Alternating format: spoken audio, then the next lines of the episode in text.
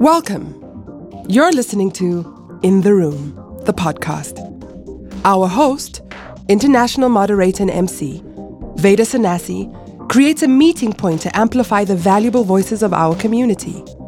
From prominent icons to everyday people, In the Room is an opportunity to share their journeys, their perspectives, and boldest aspirations towards tackling global challenges. Ultimately, contributing to rewriting the definition of leadership for the 21st century. Hi. This is not usually how I start an episode, but I guess I'm still just reeling from what has been a truly unique and exceptional conversation I just had with my guest for today, Mr. David Bradford. I'm not sure how many of you listeners have ever heard of him, but in some circles, he's a bit of a celebrity. David has co taught the course Interpersonal Dynamics for decades at Stanford Graduate School of Business alongside Carole Robin. Together, they have in fact taught the course for 75 years. Now, if you've never heard of interpersonal dynamics, you may have heard of it by its nickname, Touchy Feely, which happens to be one of the most popular courses taught at Stanford. People who've taken the course have often described it as life changing and in preparation for this interview, I reached out to a few friends of mine who I know took the course just to get their perspectives as well. And unsurprisingly, they all spoke very highly of it. But there's one thing they all kept saying as well. They said, Veda, it's really hard to describe. There's something about the experience in the classroom that is almost impossible to put in words for the things that it evokes in you and the way it makes you feel. One friend added, It is so hard to describe that even David and Carole's book, Connect Building Exceptional Relationships with Family, Friends, and Colleagues, inspired usually by the course, couldn't. It just has to be experienced. Now, before we started the interview, David jokingly said to me, Oh, don't worry, I'll give you a crash course for the next 50 minutes, tuition free. It would obviously be preposterous of me to claim that what I, what I indeed experienced during the time we talked was a crash course. For I do not know what the course is like, but I will say this it was a truly outstanding experience, like very few I've ever had. And if you are a regular listener to the podcast, you will certainly very quickly notice that this was a different kind of interview. Anyway, whether this has sparked your curiosity or not, I still hope you will stick around, for I can guarantee you there's a little something for everyone to take from David's wisdom. Welcome to Season 2, Episode 5 of In the Room, the podcast. My name is Veda Sanasi, and I'm your host. David, thank you so much for making time um, to have this conversation with me. Um, I have been looking forward to this for a long time. I have so many of my friends who have taken your course at Stanford, and they all speak extremely highly about it and getting a chance to have a conversation with you today is is such an honor. So thank you so much for your time. Well, I'm glad to be here. This is going to be fun. Thank you. And you said to me earlier that you're going to do you're going to give me a crash course in 15 minutes, yeah? That's right. And no tuition. well, thank you. And I'm sure the audience is going to love it as well. Um, so, David, in every time I have a guest, I usually start by asking them their personal origin story. So I have to do justice to that, and I will ask you about your origin story. I want to ask you about your origin story with a little bit of a twist. You have obviously spent decades of your life um, dedicated to um, relationships and interpersonal dynamics um, and the learning of and the exploration of. So, if you could tell us, you know, I know you have a long life story to share. So, we could spend a whole episode on on your life story. Um, but if you could give us a short version of of your origin story with a focus on at what point in your life did you have this realization or this epiphany that relationship and interpersonal dynamics is what you want to focus your career on? Well, I think it has two aspects. Uh, in fact, I was having a wonderful conversation with my wife last night, and sort of uh, asking the same sort of question. And um, I, I think personally, I've been concerned because I um, struggle with letting people in to me. I I I am a relatively open person, but the question is, am I a vulnerable vulnerable person? And that's a crucial distinction because I can tell you many things about myself, and I find that easy to do, even difficulties I've had. But being vulnerable is is a little more of a challenge for me. So I, I have a personal component. Now I also have a historical component. The basis of this course is called a T group, and we can talk a little bit about what it's like. But it's a very powerful educational experience. And um, there were three people in 1948 who stumbled upon this technology and developed it. And one of the three was my father. So people say, you didn't, you grew up in a T group. um, and um, so that was very much in my background. And I saw, I observed these groups I was part of the research team as an adolescent that was doing research on it. And I saw the power of it. And it, it just was very, very intriguing. And I saw how it relatively quickly transformed relationships and changed individuals. So it, it, it was the um, impact.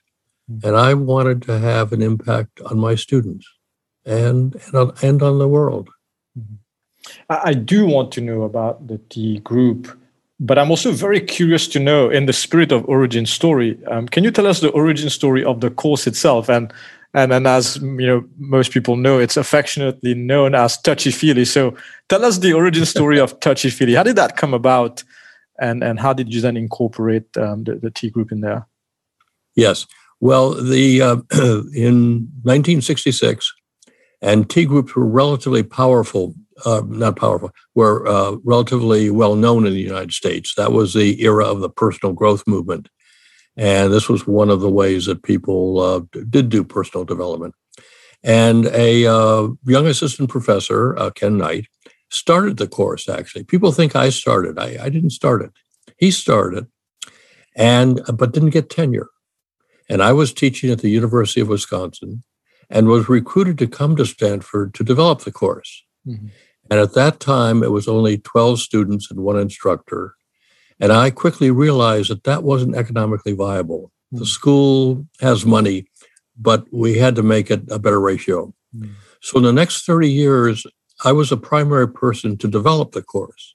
So I didn't start it, but I developed it. Mm-hmm. So we now have 36 students in a uh, section, broken into three 12 person groups.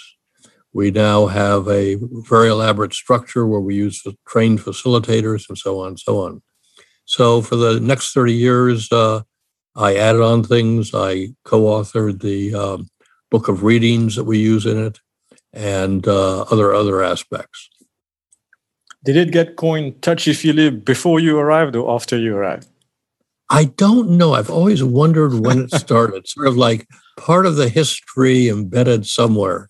Mm. Uh, I, am not sure it was used then, but it might have been used. or somebody came up with it and the students loved it. Mm. Needless to say, it's not in the catalog as the official I can imagine. Um, you mentioned on, on the the book that we're going to talk about in a bit, uh, Connect on, on the website, you, you mentioned that a majority of your students describe the course as the course that inspired the book as, as life changing and transformational.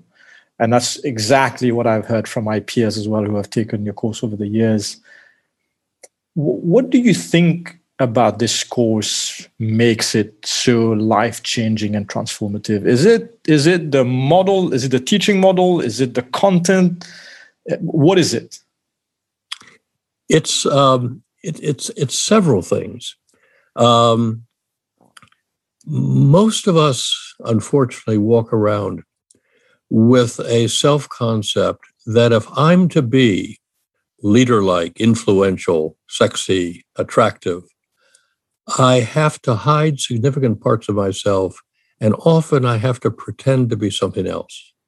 And uh, at Stanford, there's a lot of pretension among the faculty as well as the students.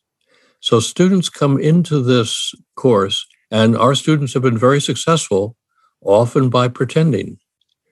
And what they discover in this course, and we can talk about how they learn this, that the more they are themselves in an appropriate way, the more interesting they are, the more influential they are. So it's a very validating course.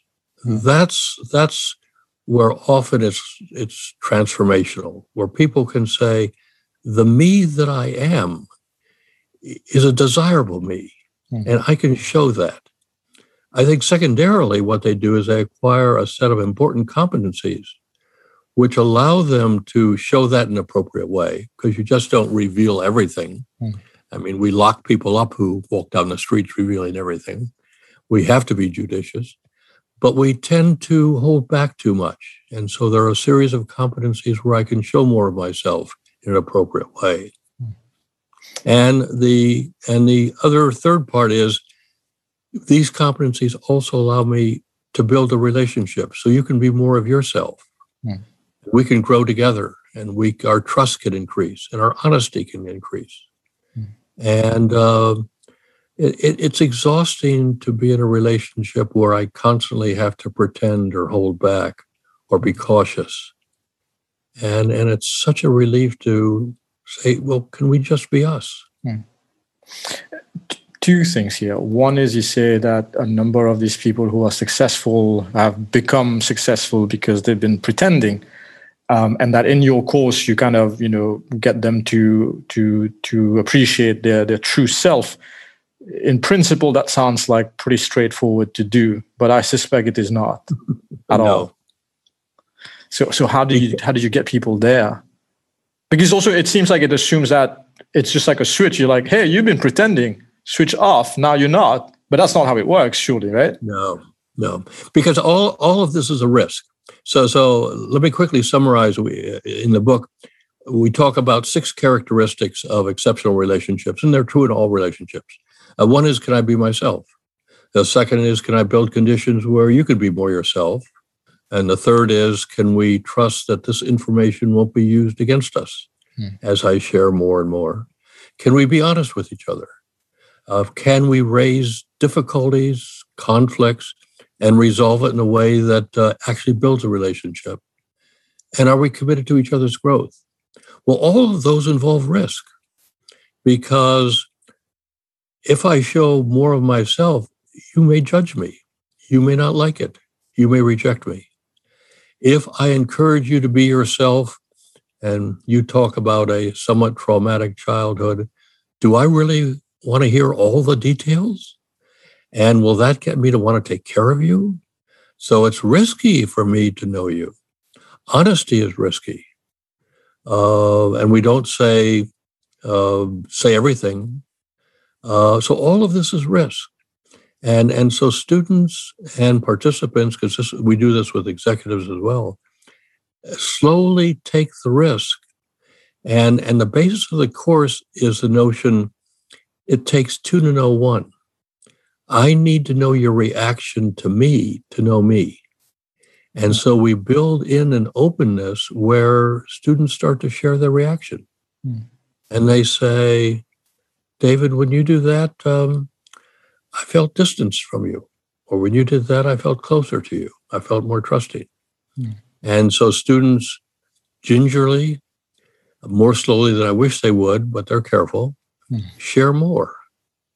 And what they learn is that when they are vulnerable, when they show who they are, in most cases, not in every case, mm-hmm. it's, um, it's a positive effect.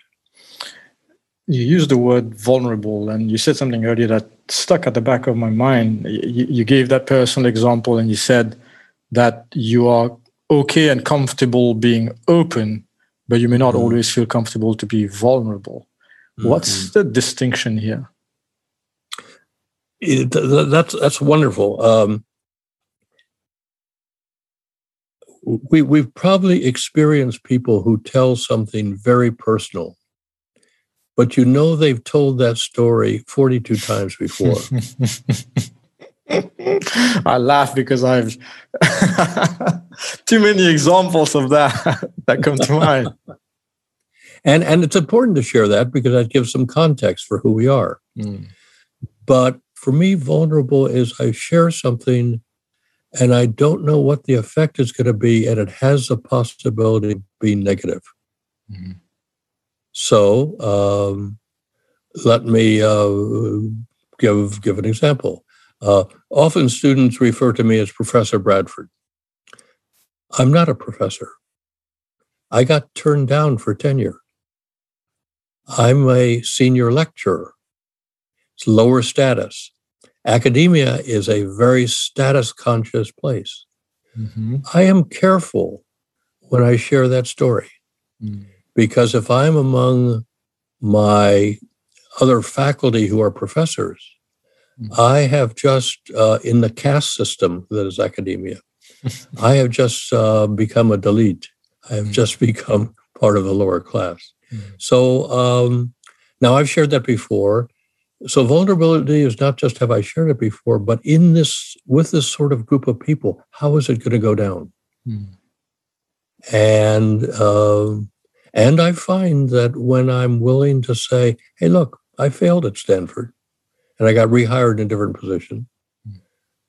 most people say, "Okay," mm-hmm. but not everybody. Mm-hmm.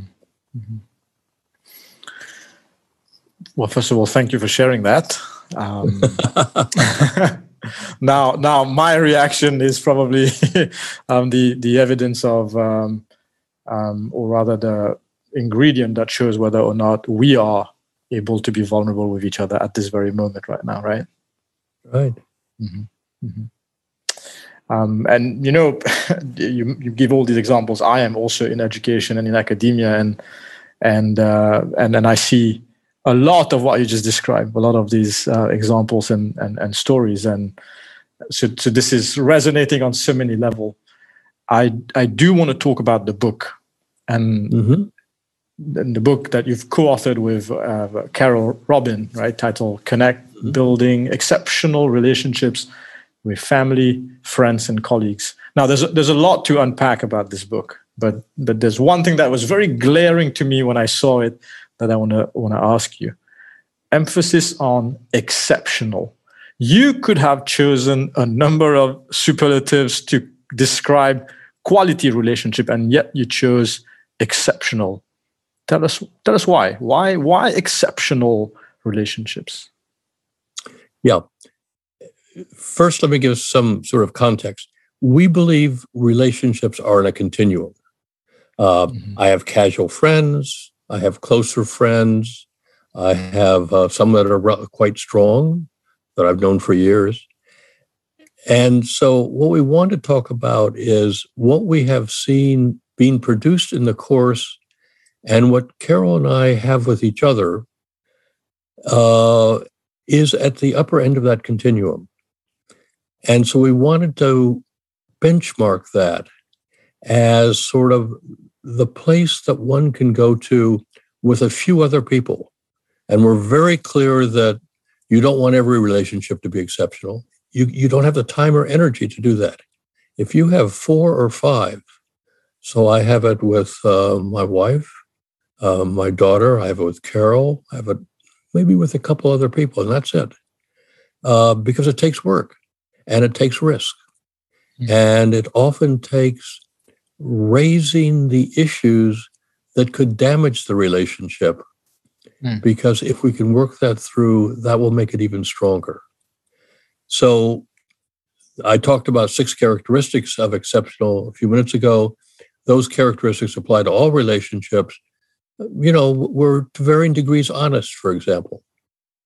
But uh, can I be honest about things that are relevant to our relationship and not hold back?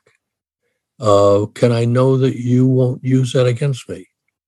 Um, do I know that um, when you are upset with me, you will raise it and we can work it through?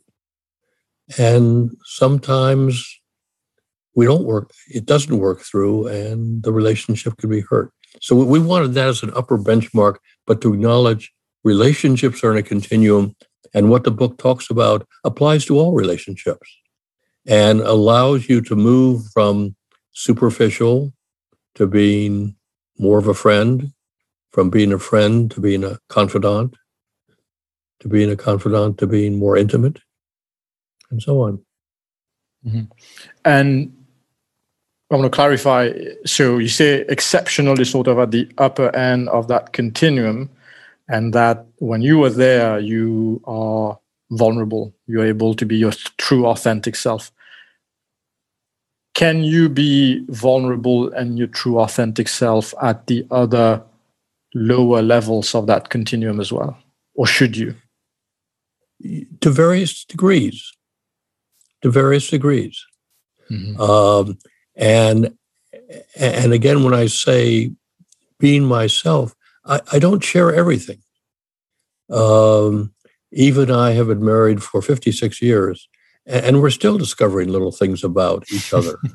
um, so uh, it's not necessarily that we held it back. We some of it we might have, but but when you're further down, when you have let's say a good relationship, the question is, um, am I as am I honest in that relationship in a way that uh, fulfills the needs for that relationship? So I'm not going to share everything with that person, but hopefully I'm sharing more than I had before. So relationships are also always in flux. And I would like to think that most of the time they're moving up toward the higher end, but that's not always the case. Mm-hmm. Uh, just speaking about the book uh, a little bit more, I wanted to know if um, I wanted to know what prompted you and Carole to to write the book. By which I mean you've obviously I read that collectively you've taught it for 70, 75 years, and, right. and it's inspired a lot by the course. I guess what I'm asking is why now? You, you could have done this before. You could have put this in in a book form before. Is there something that's going on today that you you both felt that it was important to put that work out to take it beyond the privileged students who could access it at at the GSB uh, to the rest of the world? What what prompted you guys? I, I think there was two major things because we had talked about it and then we always said, "Oh, we're too busy," or "Someday we'll do it." Uh, one was we got a call from an editor at Penguin Random House in London. And uh, so he said, You want to write a book on this? And uh, then he increased it by almost using the same words you used, Rita. He said, uh, the, the privileged few can use your course. Uh, don't you want the world to have this? Mm-hmm. Which hooked us. Mm-hmm. I think there was there's something else is that Carole had just left Stanford to start a new enterprise. And uh, I'm at the end of my career. And so for me, this is a um, this is this is a completing the completing chapter mm-hmm. to my professional life. So it's it's it's a very important book to me personally, mm-hmm. and uh, this this is my legacy. And I think that uh, I don't know how many more years I have. And uh, so I think that I was very receptive to saying, yes, if I don't do it now, I may, may never do it. Mm-hmm. So it um, it's very personal. Mm-hmm. Uh, so, David, I mentioned that a number of my my peers have taken your course. So you wouldn't be surprised to to know that I contacted a few of them before before I got on a call with you. I wanted to to get their perspectives. This is one thing that a friend of mine said that I wanted to share with you and get get your thoughts on. And she said, um, and and she's read your book by the way, and and she said, you know, in as much as I've really enjoyed the book, she felt that it was impossible to capture some of the learnings that happen while she was in the course and and she it left her wondering whether there can be a substitute for experiential learning, say through a book. Um, did you feel the same way as you were putting the book together that there was some of the essence of the experience that you were able to create over the years in the course that that you just can't translate? Absolutely, that was our big challenge. Mm. I mean, we could we could write about the concepts, we could mm. describe what it is like to give effective feedback, et cetera, et cetera. But uh, what she is talking about is that almost magical moment. And uh, my guess is this is what she's thinking about when she decided to either disclose something or confront somebody.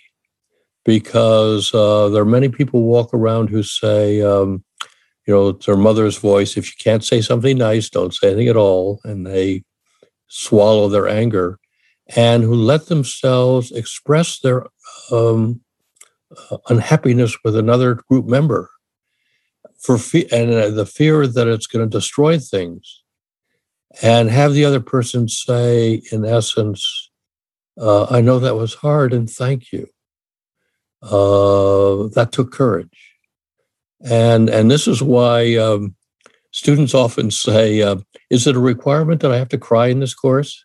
And we say, "Absolutely not." But most students do mm. because they they do something they never thought they could do, mm. um, including confronting me in the group. Mm. You know, can I really tell a professor that I think what he said was really nasty? Hmm. I didn't mean to be nasty but it may have come over that way. And um, and, and so we we we do things. Now, coming back to your question about how we do in the book, that was what we struggled with. So at the end of every chapter, well, at chapter two, we say select four or five relationships you want to deepen. And at the end of every chapter, we say, okay, and we have suggestions. Take the, the concepts of this chapter, and apply it to one of those relationships and see what happens. So we want to, we don't want this to be a book where you read on a plane from New York to London. Mm-hmm. We want this to be a book that people use. Mm-hmm. And we're hoping that in that application can capture a little bit what people experience in the group. Mm-hmm. So you're saying that with the book, you don't need some sort of spiritual guide like David Bradford or Morpheus to sort of help you walk the path, you you you're still able to um, extract some really powerful lessons from it. Yes, if you are willing to to apply it. To apply it. Yeah. And what we ideally would want would be to have the reader read a chapter, mm. then apply it. Mm. So, for example, one of the instructions, chapter three, is about self disclosure mm. and letting yourself be known and we say, pick one of those four re- relationships you've talked about. Is there something important that relates to that relationship that you haven't shared? Go share it. Mm-hmm. Well, are they going to take the risk in doing that? Mm-hmm. Uh, are they going to say to their one of their good friends, mm-hmm. you know, I find myself feeling often competitive with you, mm-hmm. and I feel embarrassed about saying that um, and then to see what happens. Mm-hmm. So it's only gonna it's gonna work best if the reader um, turns it into an experience mm-hmm. and has their own experiential learning. Mm-hmm. Speaking about experiential learning, I'm curious to know: Did you have to? Are you currently teaching the course, and did you have to move it virtual when the pandemic happened? Uh, we moved it virtual. I'm no longer teaching it. So I've talked with the people who are teaching it. Um, it's harder. Mm. We've had to decrease the group size from 12 to 8 mm. because it's just too hard on, on Zoom. Mm. Uh, it's more exhausting mm. because Zoom is exhausting. Mm. Um, and it still works. Mm. Maybe not quite as much depth, or, uh, but it still it works and it's, it's successful. You know, it's interesting. I was having a conversation earlier with, uh, well, now colleague, but the former president of Macalester College, Brian Rosenberg, and and he was telling me uh, it was like an hour before you and I talked. He was telling me how, in just the past few months, he's made so many good friends. Some of whom he would probably describe as exceptional um, relationships, but he's never met them because they've mm. all been on mm. Zoom is that possible? Is that the world we live in today, where you're able to have these deep, meaningful relationships, even if you're not able to share a physical space together? I think it's possible. My guess is 300 years ago, people did that through correspondence. Hmm. Uh, I think it's harder Hmm. because one of the troubles with Zoom is we tend to forefront task and background relationships. Hmm. And what it takes is it takes us to put in that special effort to be more disclosing. Hmm. When it would be so easy on Zoom to say, Well, what are you doing? What are you up to? Uh, and we have that sort of chit chat. Hmm. Uh, but, uh, uh, well, let me give an example. I've got a very good friend who lives in England. And um, so I call up Sarah every so often. I say, Sarah, how are you doing? Well, I'm doing fine. Hmm. Oh, that's a choice point. Because she's not doing fine, is she? She Hmm. said it. Hmm. And I could easily say, Well, I'm glad to hear that. Or I could say, Come on, Sarah, what's really going on? Hmm. And I have another choice point. She says, Well, you know, after my husband died, I, I feel it's hard being locked down. Hmm. I could say, Well, it's too bad. Hmm. Or I could say, Tell me more. Hmm. And, and I think it requires us to listen for what isn't said or what is hinted at. And, and it's often the more personal because the other person is asking themselves the question Do you really want to know? So when we say to somebody, How are you? Do we really want to know? Hmm. Do we want them to say, Well, I, I think I might have cancer. Thank you very much. I mean, you- we, we want them to say, Oh, yes, I'm fine. Hmm. And there, and Sarah was testing out. Mm. Can I hear that? Can I encourage her? And can I tell her, no, I want to discuss a different level of intensity? Yeah. Wow. Um, how long have you known Sarah? um, a long time. I- Um, Go ahead. no, I asked because I want to ask you this question. You've been teaching this for decades now, and Yep. the world has changed tremendously over the years. And uh, you mentioned, you know, yes, 300 years ago we were writing correspondence, right? Now we have Zoom, um, but doesn't mean that we couldn't have um, these types of exceptional um, relationships.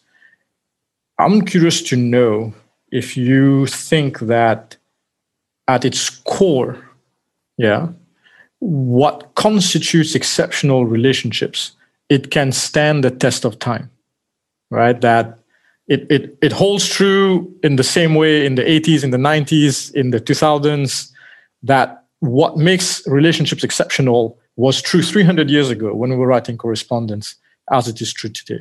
Is, is, that, is, that, is that the case?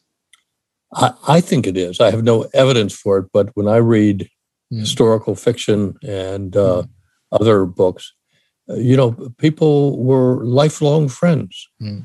Um, and, uh, you know, if you think of um, um, what is the uh, A Tale of Two Cities, Mm. where one person gave his life Mm. for his friend. Um, Mm. And um, he said, "This is a far, far better thing that I have done." Mm. So, so, so I think there there were those. Mm. I, th- I think the difference is, and and it still is true in some in in many countries.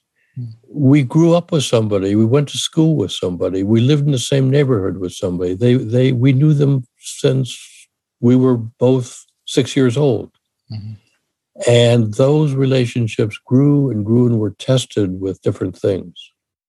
We may have competed for the same girl, who knows? And we our relationship survived. Now we live in a transient world.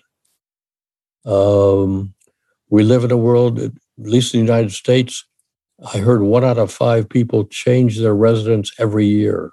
Now they may just move down the block, but you know, I grew up in Washington, D.C., went to school in Ohio, then in Michigan. I'm now in California. Uh, I don't want to go any further west, but uh, You know, we live in a mobile world.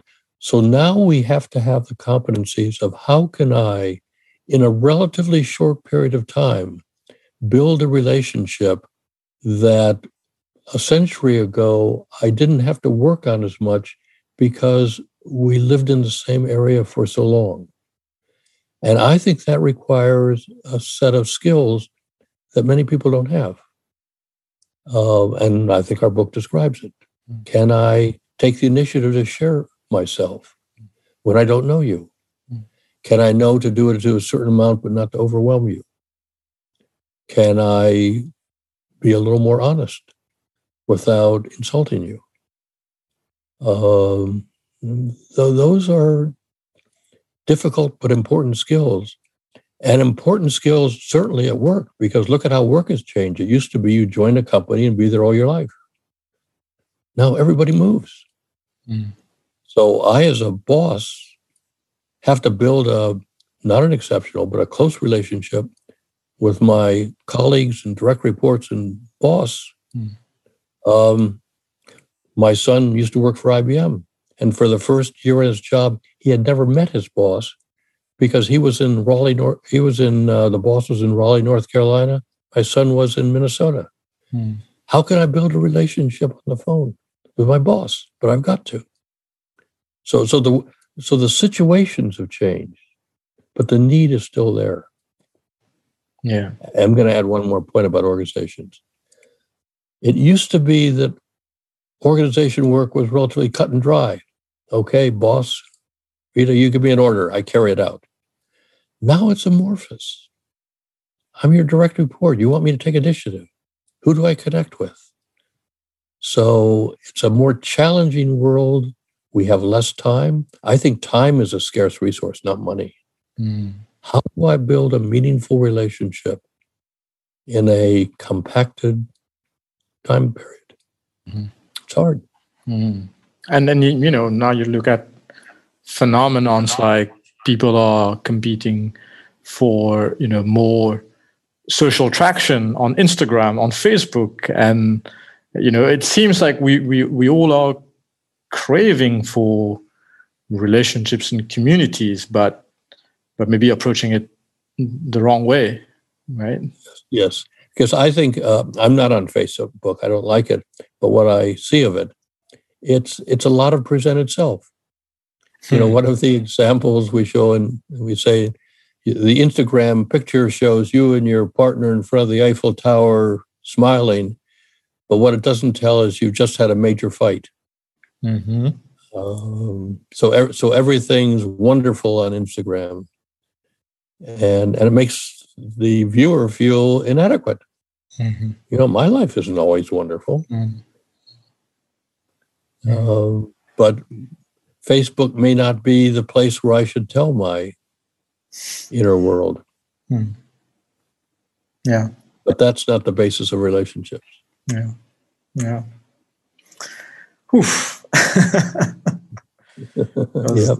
Not not not not the depth I was planning on going, but I appreciate us being able to go there, right? Um, and um, yeah, and I and I and I'm sure that our listeners are also, you know, hopefully pausing and reflecting right now, right? How, how many of these um, relationships that we have are truly authentic, truly exceptional, truly of, of a certain quality, you know? Um, yeah. And again, you know, I don't want the, the listener, I don't want you to think that if a relationship isn't exceptional, it's not worth it. That's not true. I mean, if I can have a strong relationship, a robust one, where I can be reasonably honest, um, where I can um, raise an issue with you if you do something that bothers me. If we have relationships like that, we're way ahead of the game. And exceptional is going to be very hard at work. It's possible, but I don't hold that standard. But I want a relationship at work where I can be honest, where I can say to my boss, hey, I think this is a mistake. Or, you know, I'm feeling annoyed because you cut me off three times in the last meeting. You know, what's going on? Now, I'm not going to tell them about my marital issues necessarily, but I'm going to want to talk about our relationship, boss. Mm. And and I need to have the skills to build that where he or she doesn't feel attacked. Mm-hmm. So, you know, David, how when you are an expert in something, the world expects you to be exceptional, pun intended, at it. so, so you can confirm that your relationships are not all exceptional. Not only are they not exceptional, but I have to say, not infrequently, my wife says with exasperation, You teach this stuff. Why don't you do it right? uh-huh. I mean, there are times I hold back what I shouldn't. There are times I don't share my feelings. Uh, I mean, we're all human. Yeah. I, I think one of the questions is do we have the ability to recover when we do things wrong? And, and that's also another competency. Can I say, hey, I'm sorry? Or I, I feel bad about what I did.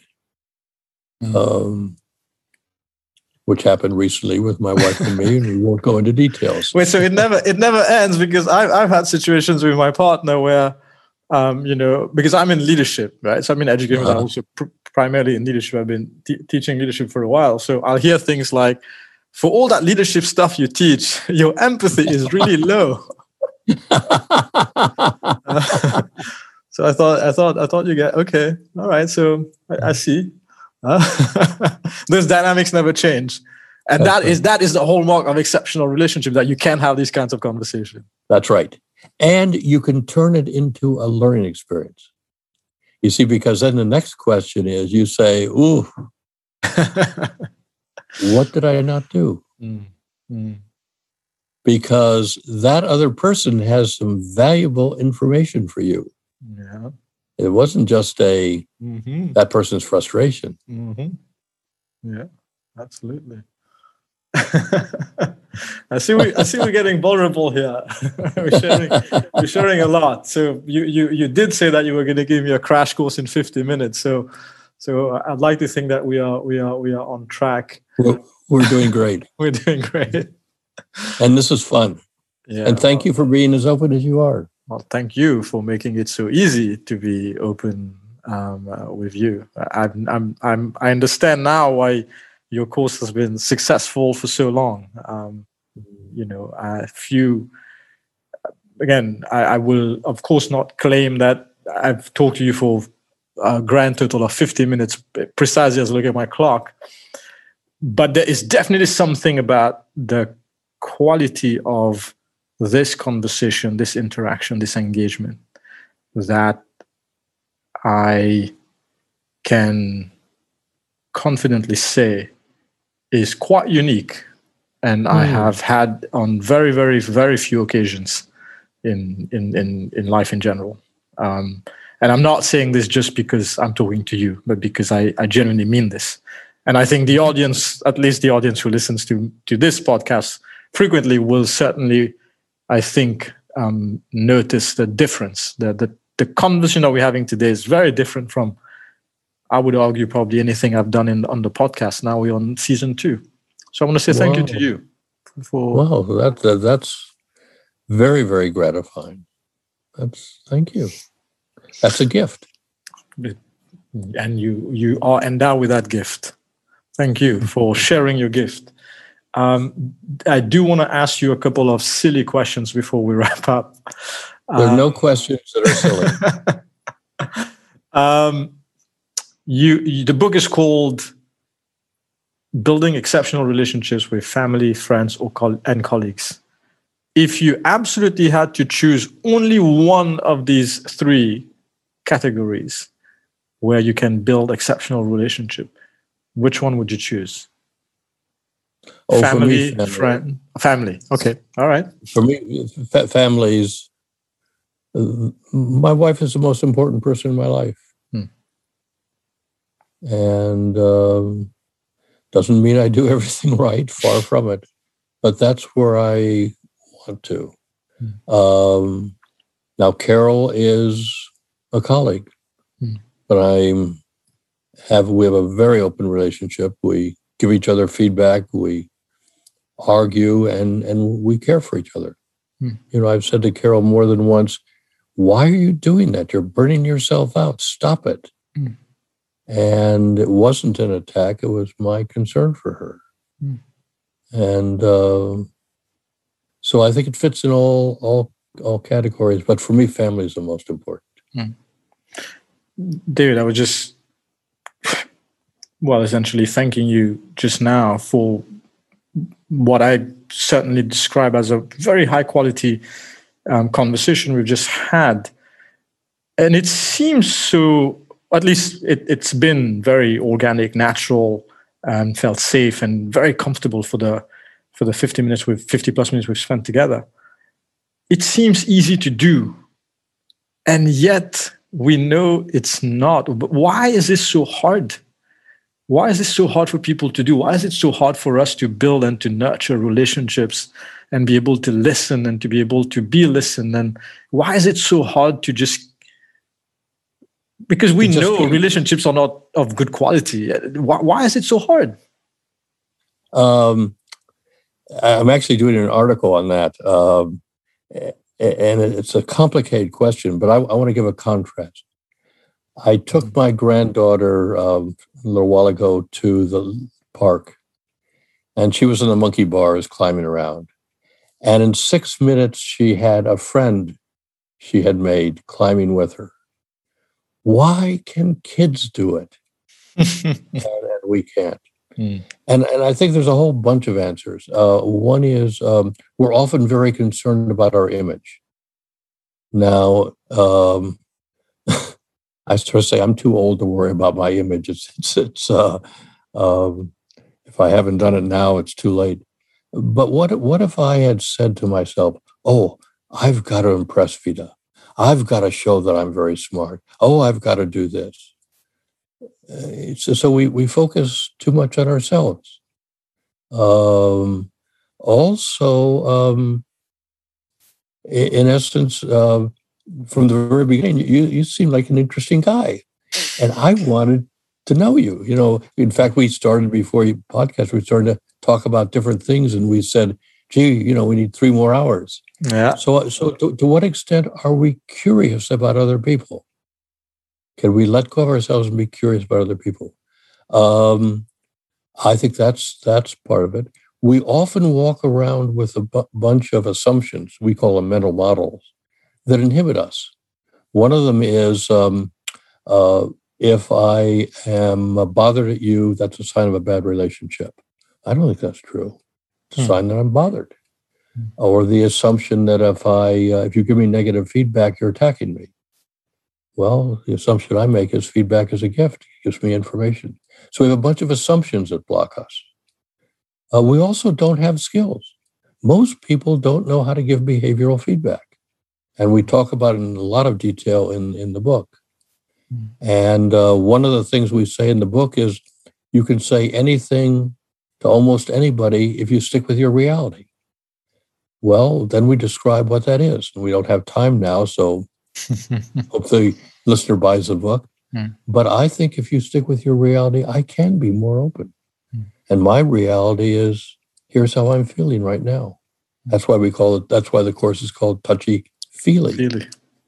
Emotions are very important. Mm. Most of us uh, aren't fully in touch with our feelings, our emotions. Um, in fact, one little guideline we use the word I feel most of the time the wrong way. That word can stand for an emotion. I feel happy with this podcast, which I do. Or I can say, I feel that this was too short. There's no feeling words in that. Mm-hmm. So we use I feel for thoughts. Mm-hmm. I feel that you want to dominate isn't a feeling, it's an accusation. So we need to know how to talk in ways that are actually clearer not more diplomatic, but more accurate. Mm. And most people don't have those skills until they buy the book. well, I am feeling quite touchy feely right now, so I will most probably um, go back to the book. Um, but I also want to say thank you, really a heartfelt thank you for this gift that has been the last um, hour. Um, I don't know if you were joking when you said you'll give me a crash course before we started the podcast in 15 minutes, but this this has been quite something really really special. Thank you very much, David. Well, thank you, and let me make an observation. People say relationships take a long time. We've been together an hour. I I feel sort of close to you, and uh, and I also, in a sort of sense, uh, regret that you don't live in Berkeley. so, in an hour, at least from my point of view, speaking for myself, I'm feeling a connection. And we've done that in an hour. So we don't need years. Uh, and for me, this has felt very authentic. You felt authentic. Well, thank you. But here's my commitment to you. When global travel becomes easier and I find myself on that side of the world, I promise to hit you up and I'm going to come see you. Will you please do that? I absolutely will. I'm in Berkeley and yeah. we'll have a lot of conversation. Absolutely. I know how to find you. Good. please Thanks. do. Thanks, David. This has been a pleasure. Thank you so much for your time. I've enjoyed it a great deal. So good luck. Thank you. Wow, this was truly special. My conversation with David reminds me of a seminar I took in my freshman year in college called The Politics of Friendship. And we had to read this piece by Aristotle where he described three types of friendship. The first one is based on utility, the second one is based on pleasure, and the third one is based on virtue or character. And Aristotle says that the latter is the highest order of friendship, and one cannot have many of those. Just like David said, we cannot have a ton of exceptional relationships because these require a high level of empathy, a high level of vulnerability and authenticity, which is really hard to sustain in all relationships. So here's what I hope we can all pause and ask ourselves do we have exceptional relationships? Do we have character friendships? Are we nurturing these relationships and friendships? And if not, I hope David has given us a good reminder to do so. And if you're still unsure how to go about it, well, get your hands on the book, Connect Building Exceptional Relationships with Family, Friends, and Colleagues by David Bradford and Carole Robin. Thank you for listening. Join us next time in the room as we co create the journey to enable your life's mission.